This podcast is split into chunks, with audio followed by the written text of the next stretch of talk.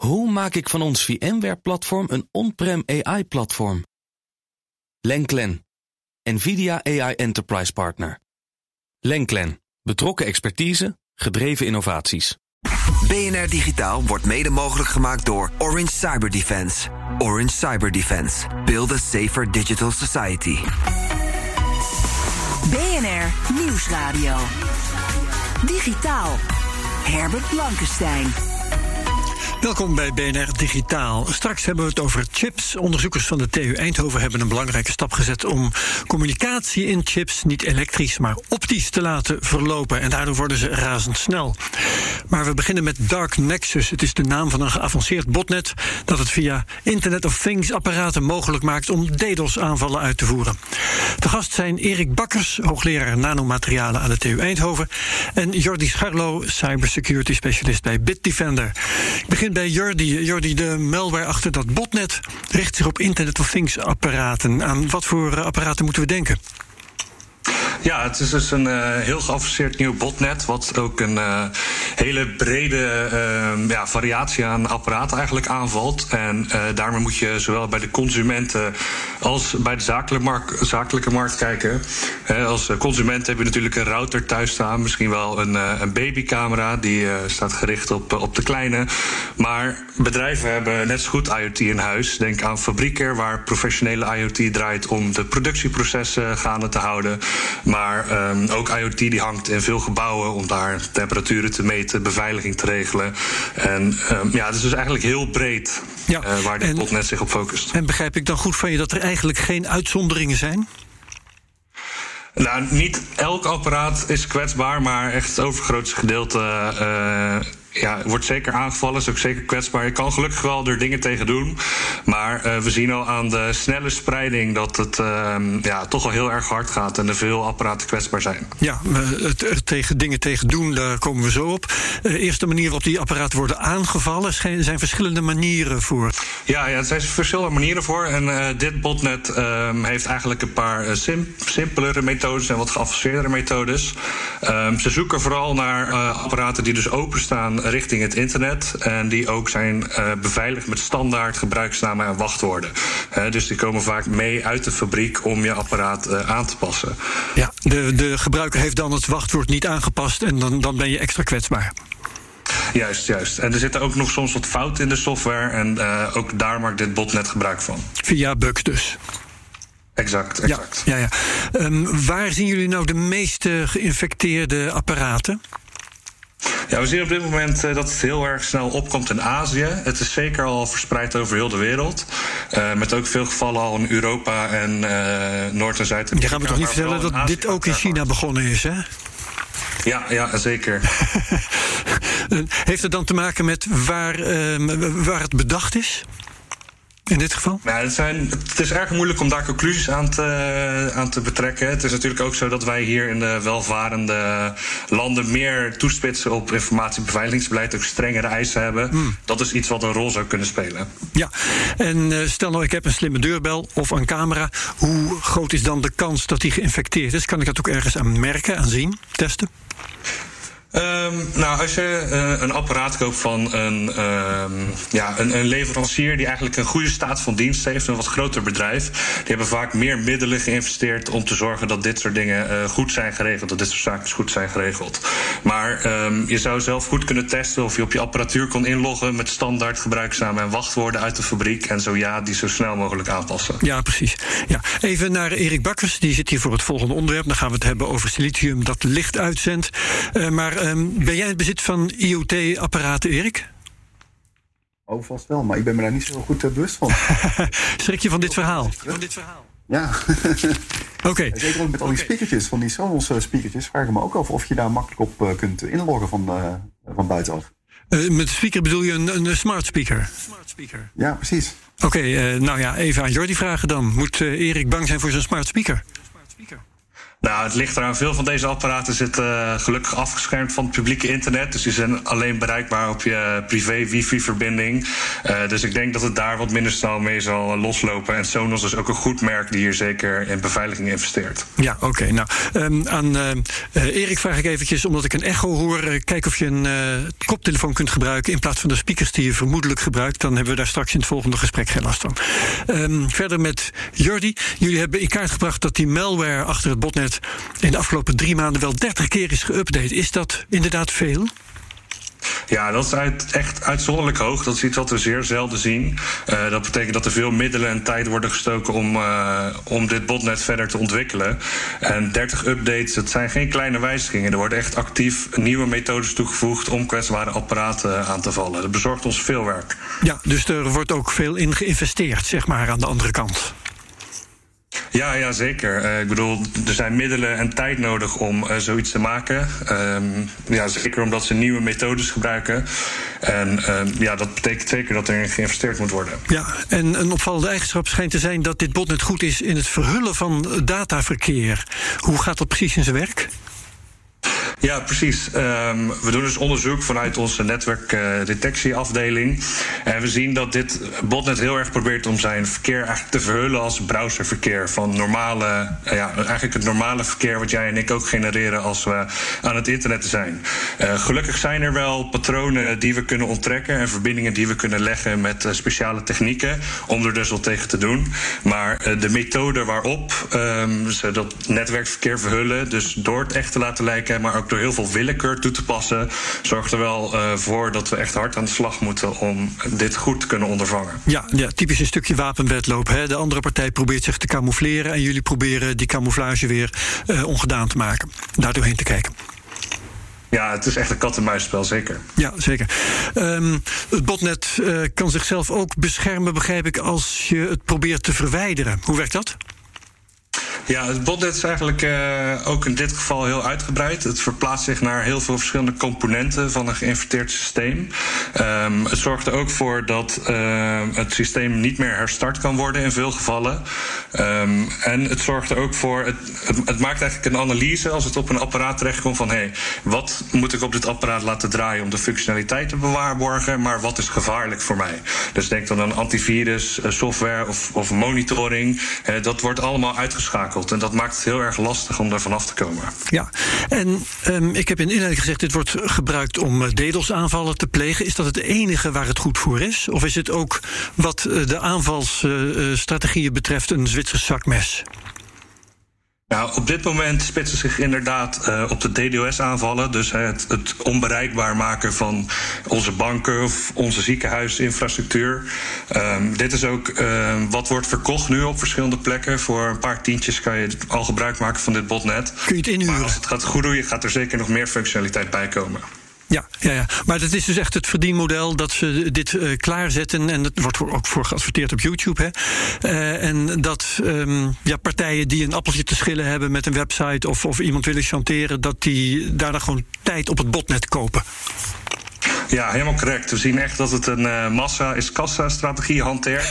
He, ze ja. uh, infecteren heel veel kleine apparaatjes, heel veel kleine apparaatjes samen, zorgen dat er toch wat veel kracht is. En ze verkopen het redelijk goedkoop op het dark web, maar ook op de publieke bronnen. Um, en ja, als daar toch heel veel gebruikers zijn, zorgt dat toch voor hele goede kaststromen. Ja, ja, ja. Um, de persoon die dit heeft ontwikkeld, uh, daarvan is een alias bekend, at greek.helios. Is dat niet voldoende om zo iemand in te rekenen? Uh, nee, nee, helaas niet. Het is wel uitzonderlijk dat we een, uh, een goed alias uh, of pseudoniem hebben kunnen vinden. Zeker een aanknopingspunt, maar ja, op internet zijn heel veel sporen uit te wissen of makkelijk nou, te verhullen. Dus er gaat zeker heel veel tijd en moeite zitten om van zo'n pseudoniem ook tot een daadwerkelijke identiteit te komen. Ja, en um, zijn jullie ook bezig met opsporing of laten jullie dat aan de politie over? Hoe werkt dat precies? Nou, wij doen vanuit uh, onze technologie en ons onderzoeksteam zoveel mogelijk uh, om informatie naar boven te halen. En wij delen dat nou, eigenlijk met iedereen die er geïnteresseerd in is. Publieke bronnen, maar we hebben ook commerciële en private en overheidspartners. En we slaan echt met z'n allen de handen ineen om dit soort uh, criminelen eigenlijk uit onze haren te krijgen. Ja, en um, de potentiële slachtoffers, hangt dat echt helemaal af van wie uh, dit ook maar wil inhuren? Of hebben de makers zelf ook bepaalde categorieën in gedachten? Eh, nou, je ziet wel vaak dat uh, slachtoffers zijn sectoren die het wat moeilijker hebben. Um, oh ja, niet juist sectoren waar juist heel veel geld in zit? Nou, dat hoeft, hoeft niet per se. Uh, we zagen de afgelopen weken dat er heel veel corona-malware was... die zich ook wel wat toespitst op de telecom en de ziekenhuizen. Um, dus het is aannemelijk hmm. dat als dit wordt ingekocht... het ook diezelfde doelen kan bestoken. Maar het is niet zo dat de makers daar bepaalde richtlijnen voor, uh, voor nee, hebben. Nee, nee. Dan had ik nog beloofd terug te komen op wat doen we er tegen. Je noemde al uh, het vervangen van de standaard wachtwoorden af fabriek. Hè? Wat zijn er nog meer voor manieren om je spullen, je IoT-spullen... vrij te houden van zo'n botnet? Nou, je moet sowieso zorgen dat het uh, in je inkoopbeleid is meegenomen dat er een goede vendor achter zit, een goede fabrikant. Dat is erg belangrijk. Uh, het is ook erg belangrijk om, zeker in een zakelijke omgeving, uh, segmentatie toe te passen in je netwerk. Dus net zoals dat jij met je laptop op je bedrijf komt, dat dat eigenlijk is afgeschermd van de vitale infrastructuur. En netwerkdetectietechnologie is hier echt wel een uitkomst voor. Want vaak staat er geen antivirussoftware op die apparaatjes. en dan kan je eigenlijk alleen de besmetting opsporen in je netwerk. En ja, daar heb je toch bepaalde technologie voor nodig. Die je kan plaatsen in je netwerk, die dit soort patronen kan, kan onderscheiden van normaal menselijk verkeer. Ja, oké, okay, hartelijk dank voor dit duidelijke verhaal. Jordi Scharlo van Bitdefender. Herbert Blankenstein. Computers die niet meer rekenen met elektriciteit, maar met licht, zijn al decennia een belofte. Chips kunnen dan niet alleen veel sneller, maar ook energiezuiniger zijn. De TU Eindhoven heeft een belangrijke stap gezet in die richting. Het is gelukt silicium licht te laten uitzenden. En dat hebben ze weten te publiceren in Nature. Dat is een groot statussymbool voor onderzoekers. Dus de champagnekurk hebben geknald, begrijp ik. Erik Bakkers. Ja, bij wijze van spreken, want uh, iedereen zat natuurlijk thuis. Normaal gesproken oh ja. wordt het groot gevierd met een borrel en dan gaan we ja. uit eten met de hele groep. Maar dat uh, kon uh, dit keer helaas nog niet. Dus dat, dat gaan we doen als de hele lockdown is, is opgeheven. Ja, dan moet je de schade maar inhalen. Dat lijkt, lijkt mij ook. Um, ja. Die overstap van elektronen naar fotonen, dus eigenlijk hè, lichtdeeltjes binnen in zo'n chip, is dat een beetje te vergelijken met de overstap bij ons dagelijkse internet van koper naar glasvezel? Ja, dat is een perfecte vergelijking. Dus normaal gesproken, of, of wat we gewend zijn, dat zijn inderdaad uh, coaxkabels. En dat heeft altijd prima gewerkt. Maar nu hebben we de overstap gemaakt naar, uh, naar glasvezel. En dat heeft dus twee voordelen. Dus ten eerste kunnen we veel meer informatie uh, per tijdeenheid vervoeren. Dus, dus we kunnen naar veel grotere streamdichtheden. en het tweede is dat het veel minder energie kost. Dus koper heeft een bepaalde weerstand. En daardoor warmt die draad op. En, en ja. dat geeft dus energieverliezen. En, dat hebben we nu uh, veel minder. Ja, dus uh, dat, dat gaat schelen. Um, silicium zit nu al in chips. Uh, het kon tot dusver geen licht uitzenden. Dat hebben jullie dus nu bereikt. Wat hebben jullie gedaan om het zover te krijgen? Ja, dus silicium dat is het materiaal waar alle chips van, van uh, gemaakt zijn. Het is een prachtig materiaal, dus, dus chips worden daarvan van gemaakt, al, decennia lang. Het werkt heel goed. het enige wat jammer is, is dat het geen licht kan uitzenden. En dat is een, fundamenteel, fundamentele eigenschap van silicium. En dat heeft te maken met de, de symmetrie van het kristal. Dus zo'n chip bestaat uit een kristal en die heeft een bepaalde symmetrie. En wij hebben nu die symmetrie van het kristal aangepast, waardoor het ineens wel licht kan uitzenden. Oké. Um, en waarom is dit nou een grote doorbraak? Ik zei het al, hè, al decennia lang is die lichtcomputer is, uh, iets waar, waarover gepraat wordt. Um, waarom nu deze doorbraak? Ja, dit is al uh, decennia bekend dat we beter licht kunnen gebruiken dan, uh, dan elektrische signalen om, om data te transporteren. Um, maar we hebben ooit de keuze gemaakt om silicium te gebruiken als, als halfgeleider om die chips te maken. En ja, zoals net gezegd, silicium kan niet omgaan met licht.